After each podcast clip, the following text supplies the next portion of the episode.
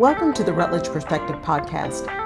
This podcast is for you, and I welcome you to come as you are. There is no judgment here, just folks doing everything they can to stand in their power and show up every single day. So if you're looking for inspiration, welcome. If you're looking to level up or to make a change, or you just need a minute, welcome. And if you're looking for some perspective on your circumstances, either personal or professional, well, that's my jam. No matter why you're here, I'm glad you are, and this message is for you. Welcome to my village.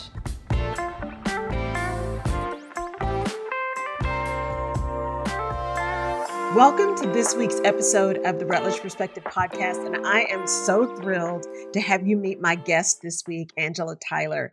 And there's just so much about her story that I want us to dig into. So I'm going to give you just a really brief introduction of her, and then we're going to dive right into her story. So Angela Tyler, she's originally from Miami, and then she joined the U.S. Navy in 2007 and was honorably discharged in 2015.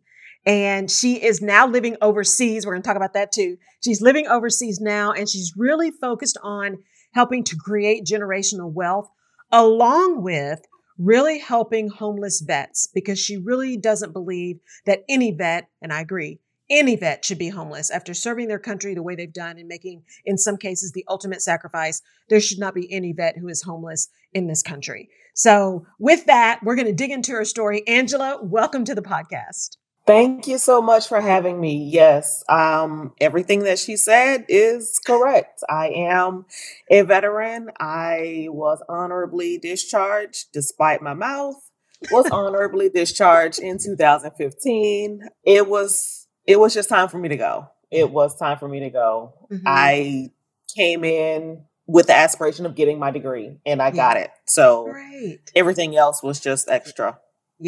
Yeah.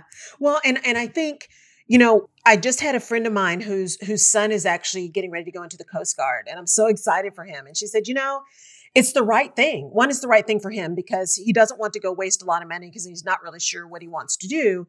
But the Coast Guard just really spoke to him. And then the opportunity for getting degrees paid, master's degrees, PhDs, whatever it is, getting those paid for as long as you're willing to continue to serve, just really spoke to him as well. And so when you think about that military service and your decision to go into the military, because there's so many people that I think still today think it's high school, then you got to go to a four-year college, and then you got to get a job, and you know, we got this cookie cutter thing. But the military, the traditional route. And I think the military is still a really great route, and I am forever grateful for your service and for all of the veterans and the folks who are actively enlisted right now who are protecting us. What made you, other than getting the degree, what made you say, you know what, I can do this Navy thing?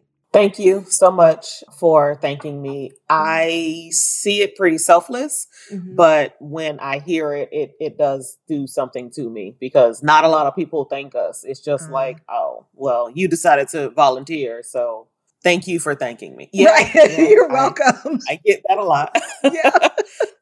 Why did I enlist?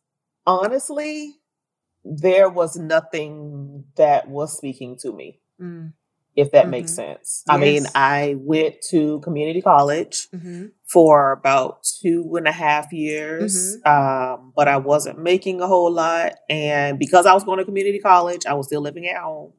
And I am forever grateful for that because I didn't know what bills was until I got in the military. Yeah. Whole grown-up decision situation.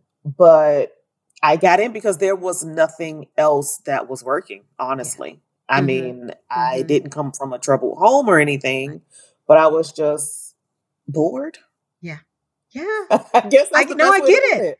Yeah. I was just bored. Like, I wasn't making a lot. I had retail jobs. I had fast food jobs, but it wasn't fulfilling, if that makes sense. Yes. And my ultimate, which I have deviated from this plan because, you know, life happens. But my ultimate aspiration was to become an OB-GYN as long as I can remember and always to own my own practice. I never said I'm going to work for anyone else.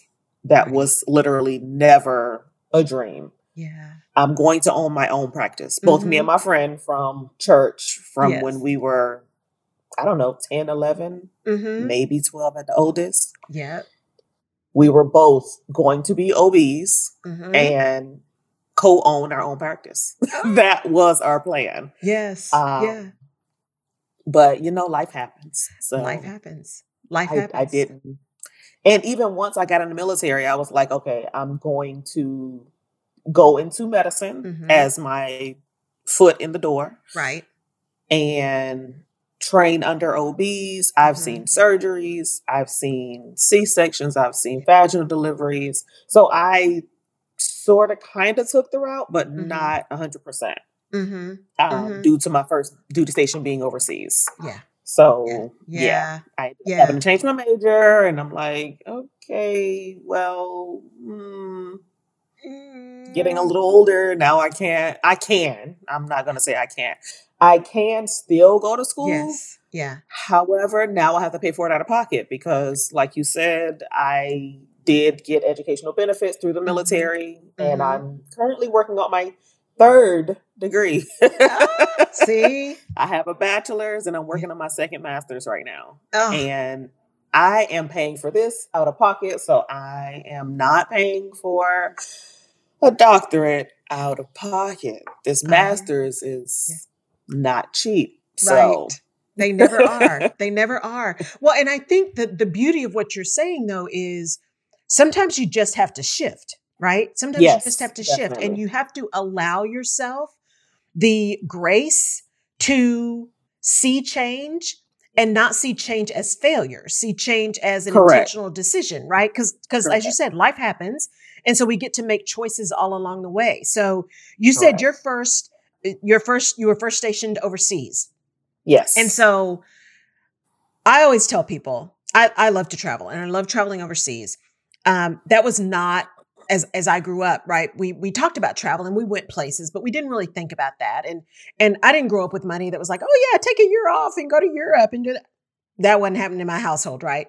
But I always had this curiosity to go. Either. And one of the things I tell, you know, my nieces and any kids that are like, you know, play nieces and play nephews is get out and go see things, go see them for yourself. And so when you first were stationed overseas, was that the first time you'd been overseas? Yes. Oh, and so how did what did that do for you having that experience? It was a culture shock, you know, a little black girl in Spain. My favorite. That's where I finished my MBA was in Barcelona. Yeah. Love it. It was beautiful. Yeah. I want to go back so bad. I just want to go to Europe, period. Right now I'm in Asia. I'm in Japan. Okay. So this is another continent that I can check off. Absolutely. Absolutely. But I loved it. I loved it. It was definitely a culture shock. Again, as you stated, I'm from Miami. So, I mean, we had little pockets of Spanish. We had Haiti. We had just little pockets, but nothing immersed. Right. I was just dropped into their environment as opposed to being able to visit their environment and come back home. Yes. I'm in their home now. Yes. I'm in your territory. Yeah. And I learned Spanish and I understand it, but I can't conjugate it because they flip the verb and the noun. So that was a little hard for me. It still is a little hard for me, but I can understand what they're saying. Yeah. So I loved it. I loved it. Yeah. It was definitely a different way of life. Yeah. They have a thing called siesta where everything shuts down like in the middle of the day. And I'm like, where is everybody? They don't do this. Like I need y'all to work from 12 to 4. They said, no, we're going to take a nap. And then up till midnight. No, ma'am. No, ma'am. Past midnight. Yeah. Yes. Past midnight. 4, 5, 6 in the morning. Yes. It's that was the thing that got me. I'm like, I don't stay up late like that. I can't. That's not my thing. And so, you know, I think a lot of times, at least what I hear from young people sometimes is, you know, but I don't know anybody and what am I going to do? And how do I, and I didn't know anybody when I went to Spain either. I mean, there was one person that was from my graduate school because I think there were four of us that went over at the same time, but there was one person I knew from graduate school. Other than that, I didn't know anything. She already knew how to speak Spanish. I was learning how to speak Spanish when I got over there. 3 of my 4 classes were in Spanish, right? So I had to learn it fast. And so I hear so many people say, I don't know. I don't know anybody. I don't know if I can do that. And now to this day, I couldn't tell you how I did it, but it's probably one of the experiences that taught me the most about myself, being able to be there and not only just survive, but thrive and meet some friends and see some places. And, you know, it's that kind of exposure, I think, is something that we discount so early. And yet in a global economy, having had global exposure early is like a huge plus. You know, being able to get that experience is just a huge plus. And so you're stationed now in Spain and you're like, nah, I won't do this like OB-GYN thing. Tell us about then how your journey came to be. Now you're in Asia and you're doing this thing for homeless vets and you're helping people build generational wealth. Take us through that journey from Spain to now. Okay. I was in Spain 2009 to 2008 to 2010. Mm-hmm. Went to California in 2010. Mm-hmm. Got married and pregnant 2011. Mm-hmm. So 2011 was an eventful year, right? We went to Jacksonville. Mm-hmm. 2012. 2012. Mm-hmm. No, 2011. A couple days before Christmas. Wow. Me and my 3-week-old flew. Wow. Yeah. So fun. Yeah. Not fun at all. Right. Petrified. Yeah. But we flew to Jacksonville, which is where my husband was. Mm-hmm. And we stayed there in Florida till 2021, I think, around COVID, actually. Mm-hmm. Is when we left. 2020. We drove across country during COVID. Oh. Another adventure. Yay. But while I was in Jacksonville, I got out, got my MBA, finished my bachelor's while I was still enlisted, I think like a year before, and came here just before Christmas last year. Wow. I think like December 19th-ish. Wow. So yeah, I haven't been here that long. Wow. So you guys are just getting to Asia then? Well, me and my daughter. My husband came ahead of us. Okay. Wow. In June. Okay. So yay. Another good long flight. Yes. But at least she is very self-sufficient. She can do what she needs to do for herself. Yeah. Well, and what I love about it though is having made those transitions, and especially for a woman of color, we still, more and more of us are starting to travel, right? And see the world and do all those things. That didn't used to be something that we did. So we're seeing more and more of that. At least you see it on Instagram, right? The girls' trips and lots of Mexico. And a few people doing, you know, Europe and Asia and Africa and things like that.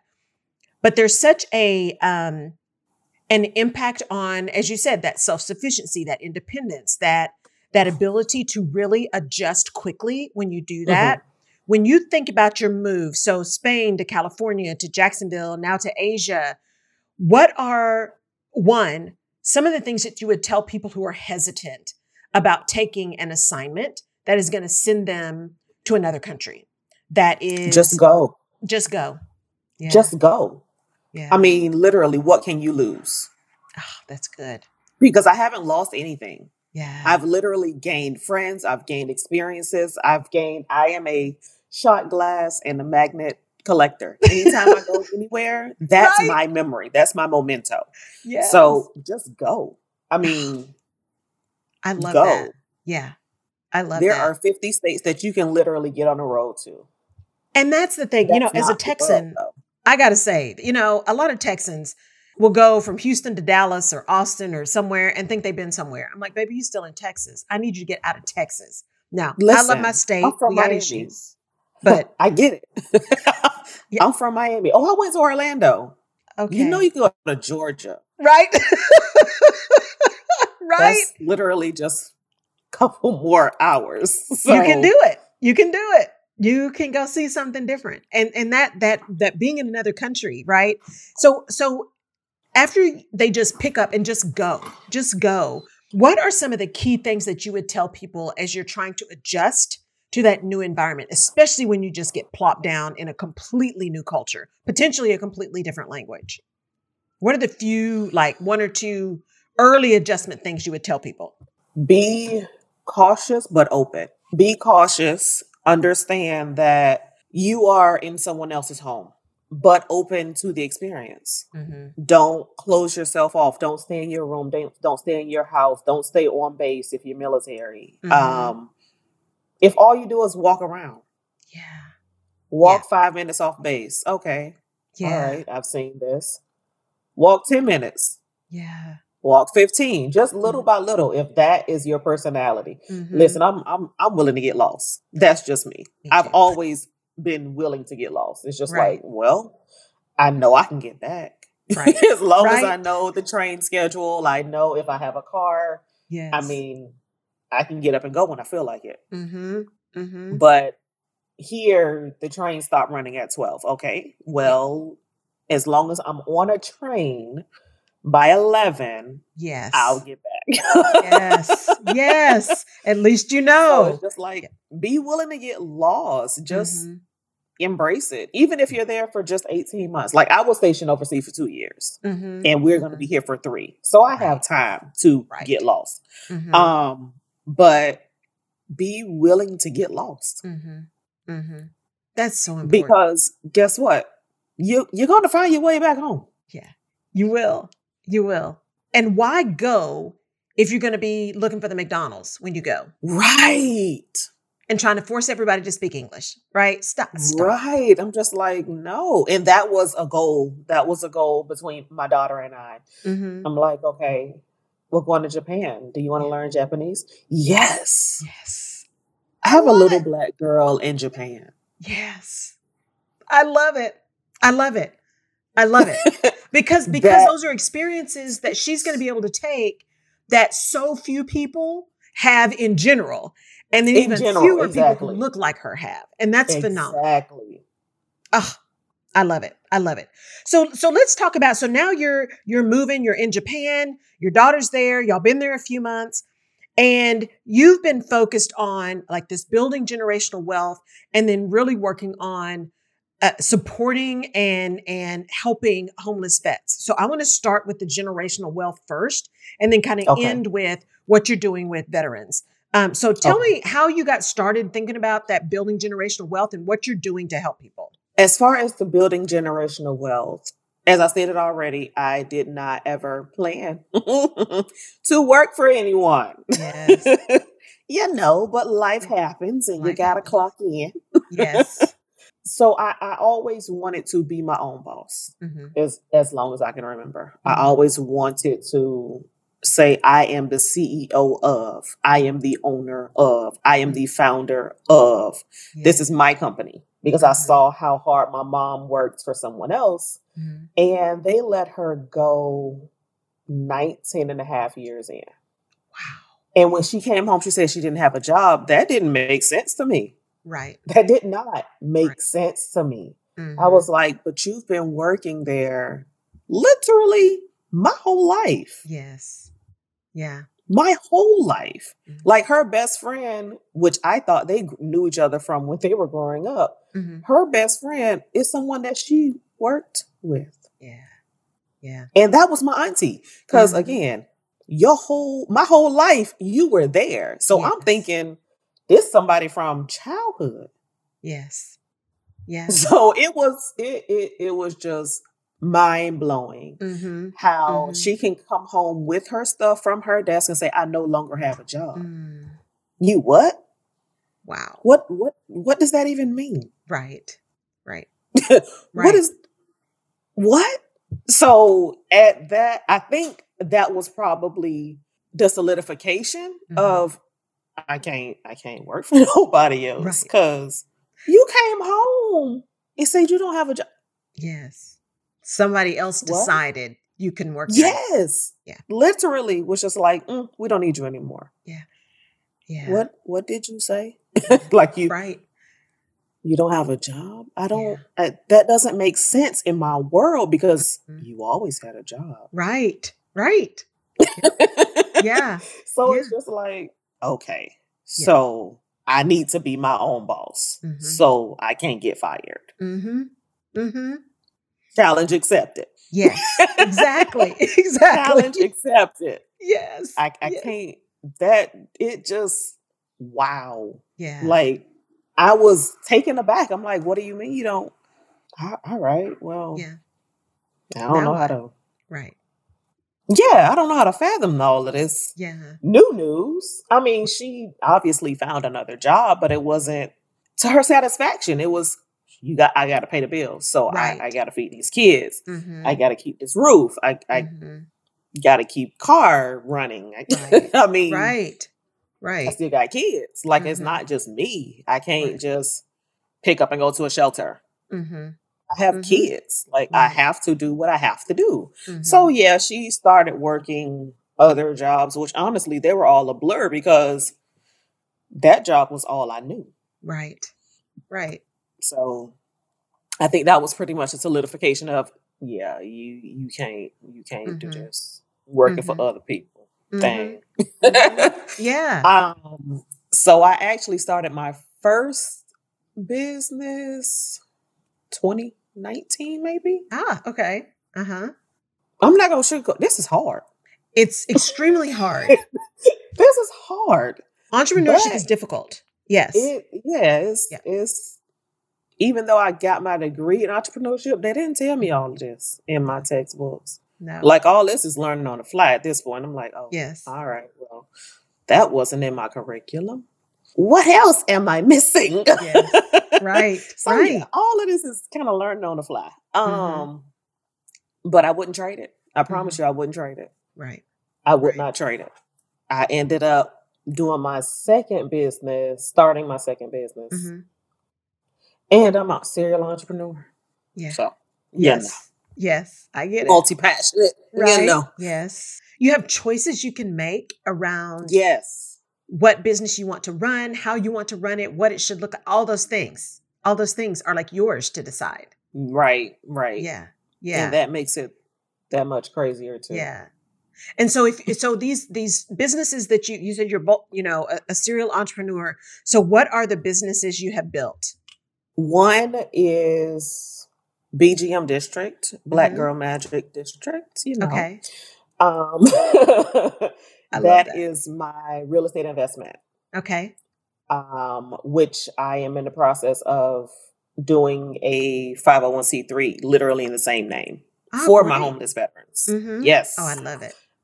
The second one is 2011, which mm-hmm. candles. I love candles, yeah. But Bath and Body Works, yes, be taking all my money, yes, and my husband hated it, so yes. I'm like, all right, well, I'll make my own candles, yes, fine, yes. And my newest adventure is my course, ARC Dynasty. Okay, so that is the acronym is my name. Angela, mm-hmm. my husband's name, Ryan, and okay. our princess, Diva, yeah. Sierra. Okay. So ARC and our dynasty. I love it. And if you have any more kids, I'll find a way to incorporate them too. Of course. Right? Right? I love that. And yeah. what is that business? That is my course creation business. Okay. That I have a couple courses mm-hmm. within that. Pregnancy, delivery, and beyond, mm-hmm. which helps, should I say, yeah. new parents, gives them the developmental milestones mm-hmm. information from 0 to 6, okay. Where they should be, quote unquote, right.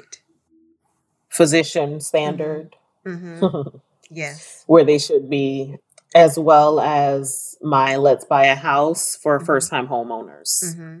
And I also have a savings ebook, okay. all in that, under that business. Yeah. Oh, that's fantastic. And so just listening to those, all three of those kind of in that line of of creating kind of generational wealth and leaving that legacy, creating that dynasty, right?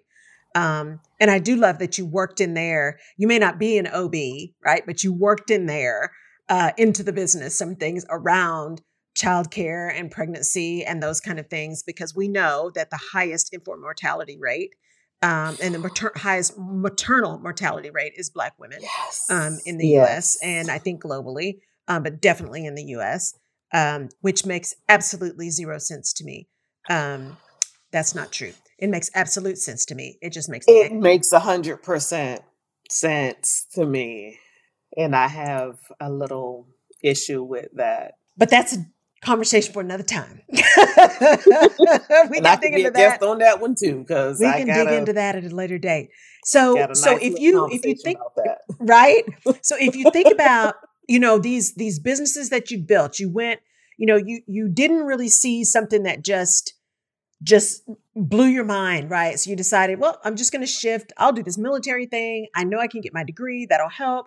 Ended up being overseas and had that phenomenal experience. You're now overseas again. You are building your third business, right? And then in there, not only have you had this experience and you've been global and you've built three businesses and you're working on your second master's degree, but now you want to have an impact on homeless veterans. So what brought you to that? After all this other stuff, right? Then it's like, oh yeah, and by the way, I also want to help homeless veterans. So how did that come about? I mean, I'm overseas, so I don't see the homeless population. It's very, very minimal, which says a lot about America. Yeah, it does. It almost brings me to tears, honestly, every time I see a homeless person, period, because we're the richest country. Yeah.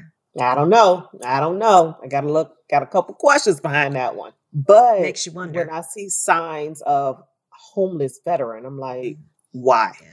Yeah. That's literally always my question. Mm-hmm. Why are you homeless? Mm-hmm. I mean, it could be due to your own choosing. Right. Or circumstantial. Mm-hmm. And usually it's circumstantial. Mm-hmm. I mean, I am a veteran. I know the mess that happens in the VA system. That's a whole conversation as well, right? Because I remember, and I've never watched this whole movie, never. I just couldn't. Born on Fourth of July. I think Tom Cruise was in it or something. Okay. And they were all coming back from, I believe it was Vietnam, and they were showing him in a military hospital and then, the treatment of vets when they came back and all of this kind of thing. And I've always told people, I said, my perspective is this, whether or not you agree with the conflict, that's part of democracy. You absolutely have a right to agree or disagree with the conflict. Mm-hmm, mm-hmm. I don't believe that we have the right or the privilege to turn our backs on people who volunteered to go and to serve and to follow orders to do so that we could sit back and decide whether or not we agreed or not. That, to me, is one, the height of privilege, but it's also unfathomably irresponsible and wholly unfair and completely contrary to a nation, especially a nation that likes to tout its sense of freedom and its sense of honor. And so, when I heard you talking about when you first reached out and we were connected, you were telling me you were doing this work with homeless vets. I was like, we have to talk about this. So what is your vision for this work that you're doing for homeless veterans? My ultimate vision is for there to be no more homeless veterans. Mm. Literally, no more homeless veterans. City by city, state by state. I don't understand. Mm-hmm. I don't understand how there are homeless veterans. Mm-hmm. And yet I hear we care about our veterans. Thank you for your service. Mm-hmm. But there are so many homeless that are on the street. Mm-hmm. I mean, be it by decision or circumstance, that circumstance should never be an option. Right. Right. There are a number of rundown buildings, be it hotels, houses, whatever, that can be fixed up by whomever, by investors, by just a community pooling together. And it doesn't have to be pretty, but it has to be livable. Livable. Because everyone, regardless of mental capacity, deserves a roof over their head. Yes. Everyone. Yes. Everyone. Deserves a roof over their head. Yeah. Again, regardless of mental capacity, because there are physicians, regardless of specialty, that are able to speak to, that are able to house, that are able to help veterans. Yeah. Period. Yes. I mean, so at the end of the day, it's just like, I still to this day, I'm blown away that there are so many homeless, not just homeless veterans, homeless, period. Yeah. Right. My passion is for the veterans because I am one. I know the struggle that we go through. In active duty, after active duty, fighting, trying to get benefits that we are entitled to. Yes. They were part of the agreement and for your service. It's just beyond, it's not even, at this point, it's just disgusting. It's not even just heartbreaking. It's literally disgusting that we have so many veterans that are on the street. It just doesn't make sense to me. Right. It doesn't. I mean, I was blessed. My husband is still active duty. So I was blessed again to come overseas. Yeah. But if I were not here, I think I would be able to jumpstart just that much sooner. Right. Right. To get funding, to get buildings, to be able to kind of look around. Okay, where can I... What can I purchase? What can I invest in? Because it doesn't make sense. It doesn't make sense to me. So if you've got this real estate investment kind of arm, and you're creating this nonprofit out of that would be specifically focused on helping homeless vets in particular. Yes. And so while you're overseas now, that doesn't mean your vision's gone away. So if someone's listening to this, right, and they are still here stateside and it's something that has touched them. They know veterans, they know of veterans, they walk outside their door and see people, on the streets, and they are thinking about doing some real estate investment. We got all these people buying stuff and flipping things. We got gentrification. That's a real problem. Driving up taxes for people who have owned things for generations, right? We got all that other socio-economic madness that's happening. But you mentioned, what about all of these hotels that are falling down? What about all of these schools that they have put out of commission, and all of these things that are kind of going to waste. They look like a wasteland. Abandoned, right. These old strip centers, right, that people are doing. So if someone is kind of in that real estate investing area and they have a heart bigger than just flipping something, what would you say to them to help them understand and potentially get their mind focused on, the next thing I buy, I'm going to figure out how to have this be a place to house homeless veterans? What are the things that they need to think through and start looking at to do that? First of all, have patience, because I'm trying to create a 501c3 and it's a process. Yes. But at the end of the day, if that is what you aspire to do, you're going to have to pick your patience. Yes. Because it's not a quick process. Next, you would just have to find funding. Mm-hmm. There are so many grants that go untapped every single year for nonprofits. And again, that is, you have to have patience with that as well. Mm-hmm. Mm-hmm. So you're just going to have patience, honestly, throughout the whole process. I don't want to say free money because you're working for it. Yes. Yes. You are working for it. Yes. But it's such a wealth of untapped funds that take a lot of work, take time out of your day. Mm-hmm. But at the end of the day, you have to, I guess the best way is to weigh what you want to do versus the time that you're willing to put into it. Mm-hmm. Mm-hmm. If you're willing to do a little research, have a little patience, do a little more research, have a little more patience, get on the phone and talk to some people if you don't feel like your process is moving fast enough. Maybe there's a hiccup. Maybe there's something that you forgot to add. Maybe there's something too much of something that you add and they're kind of confused on your application. Mm-hmm, mm-hmm. I mean, clarification goes a long way. Yes. Asking questions goes a long way. Mm-hmm. But you have to be willing to have patience. Mm-hmm. The military motto, hurry up and wait. Do what you got to do on your end. Yes. But you have to be willing to wait for what you're seeking. Mm-hmm. Mm-hmm. I have a friend, also a veteran, Air Force veteran, and he made a post.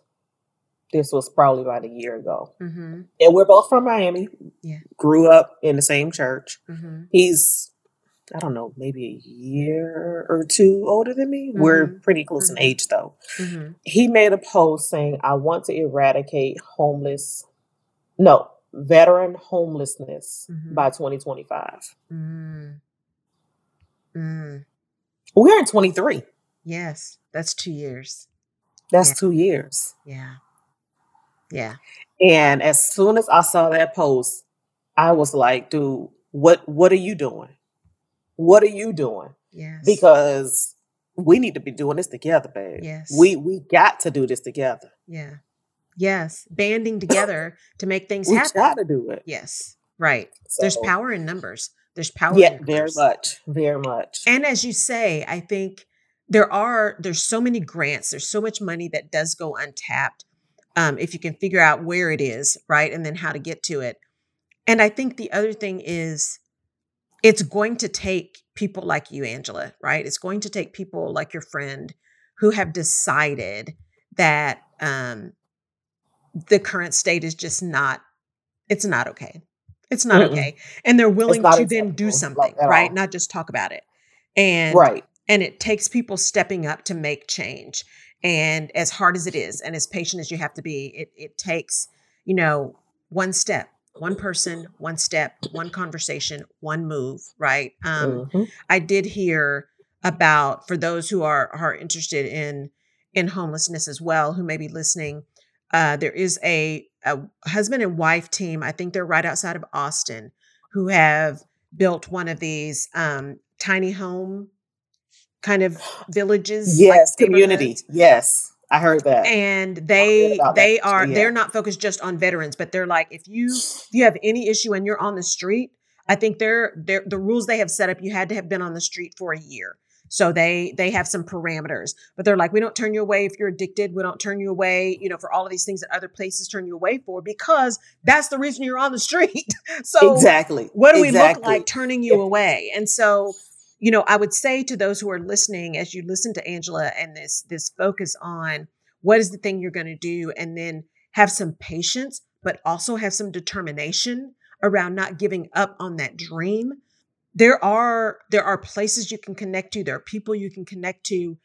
Yes, Angela's in Japan, but you don't see her stopping the dream or stopping the work just because her physical location has changed. Correct. And I think we often forget that too, especially now with technology.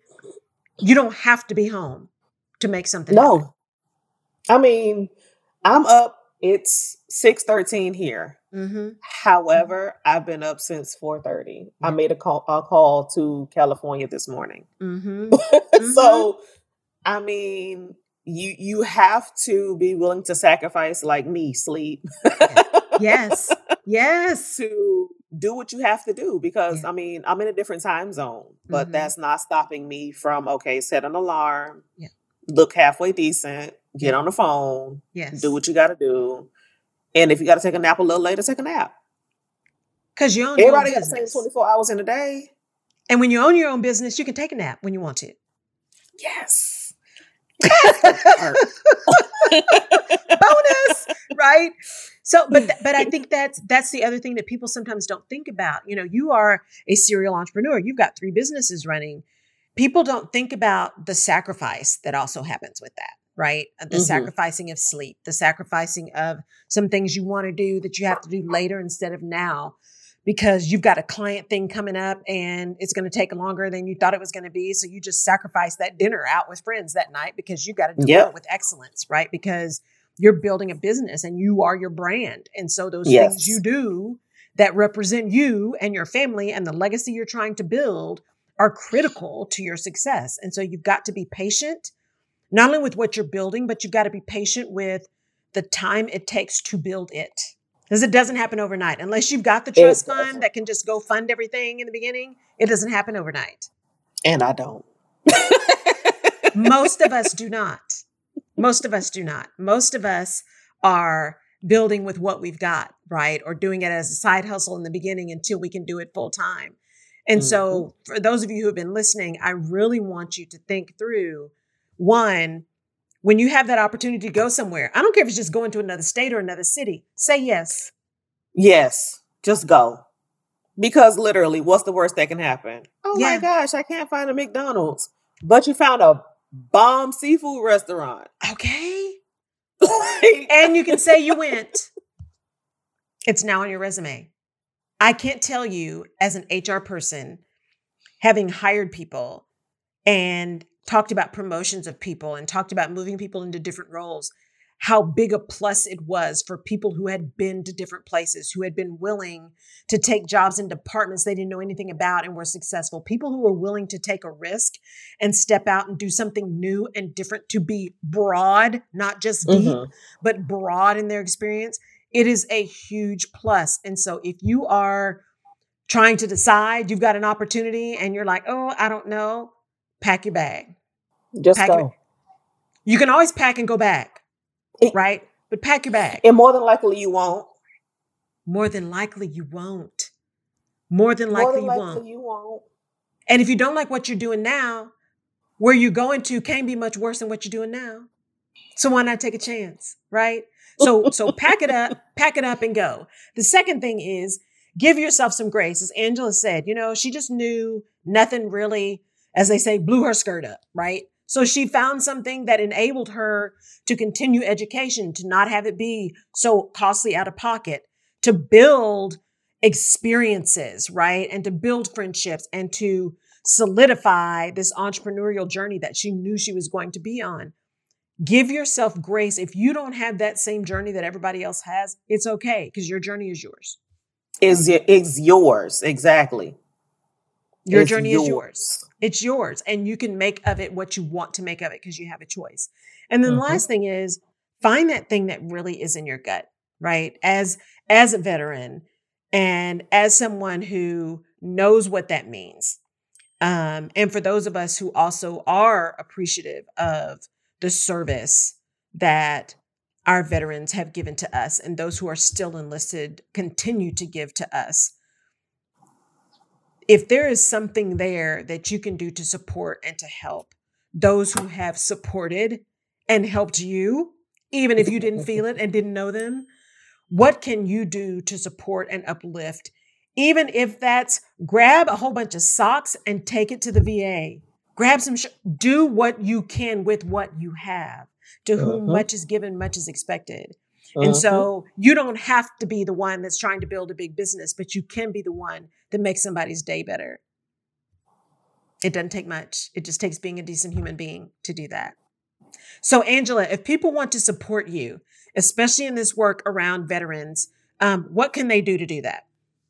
Right now, I'm still in the creation of that 501c3, so I don't have an email to that. Okay. However, I do have an email to my ARC Dynasty business. Yes. So info at ARC Dynasty. Please put in the subject homeless veteran.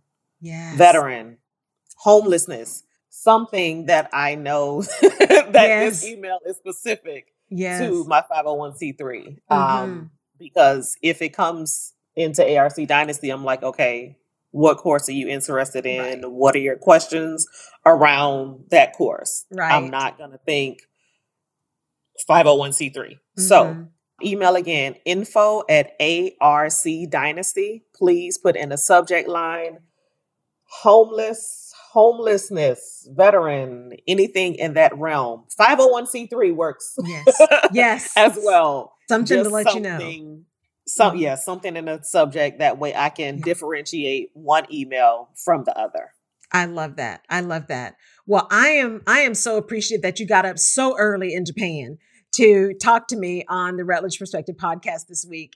It has been such a pleasure getting to know you, knowing what you're doing, talking to you from Japan. Japan is actually on my list.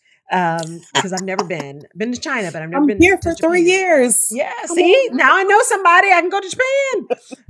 So I am so appreciative that you did that and that you got up early to talk to us and to let us know, you know, what we can do to be helping and to give us your perspective on that journey and the differences and the shifts that you made and how yes. important it is to do that and the resilience that it builds. So thank you. Thank you for your time and for your agreeing to be on the show. No problem. Thank you so much for having me. Honestly, absolutely. I mean, from the first conversation, I was just like, yeah, this is going to be good. Well, I really thank you. And I cannot wait to keep following. And as soon as you get things up and running for the 501c3 and you're thinking about how people can support that even further, we will make sure that we are promoting that because awesome. We do need to support our veterans as much as we possibly can. Thank you so much. So, absolutely. Well, thank you so much for tuning in to the Rutledge Perspective this week. Thank you. I appreciate every listen, every download. This has been helpful for you. Please share it with someone so that they can get the information as well. And remember, Angela gave you the email. We will also put that in the show notes so that you will have it. Feel free to reach out to her if there's information that you have, if there's information that you need, if there's suggestions that you have. If you know something about setting up a 501c3 that can kind of maneuver through the process, share that too. That would be awesome. So anything, right? Please. Everything we can do to support. Listen, I am open, please. Right? If we can help our veterans get off the street, that's what we want to do. So thank you for tuning in. We will catch you next time. Take care. Bye-bye. Thank you. You have been listening to the Rutledge Perspective podcast. Thank you so much for downloading and for connecting. You can find previous episodes of the podcast on my website at laurelrutledge.com/podcast. You can also find me on social media at Laurel K. Rutledge and/or the Rutledge Perspective. And I'd love your perspective on the things we talk about. And if there's a specific topic you want me to cover, just let me know. And please share this podcast with someone in your village who may need this little piece of perspective today. And if you're so inclined, I would really appreciate a 5-star rating and review on the platform of your choice. Apple Podcasts and Spotify reviews are particularly helpful. Thank you again for listening. Take care.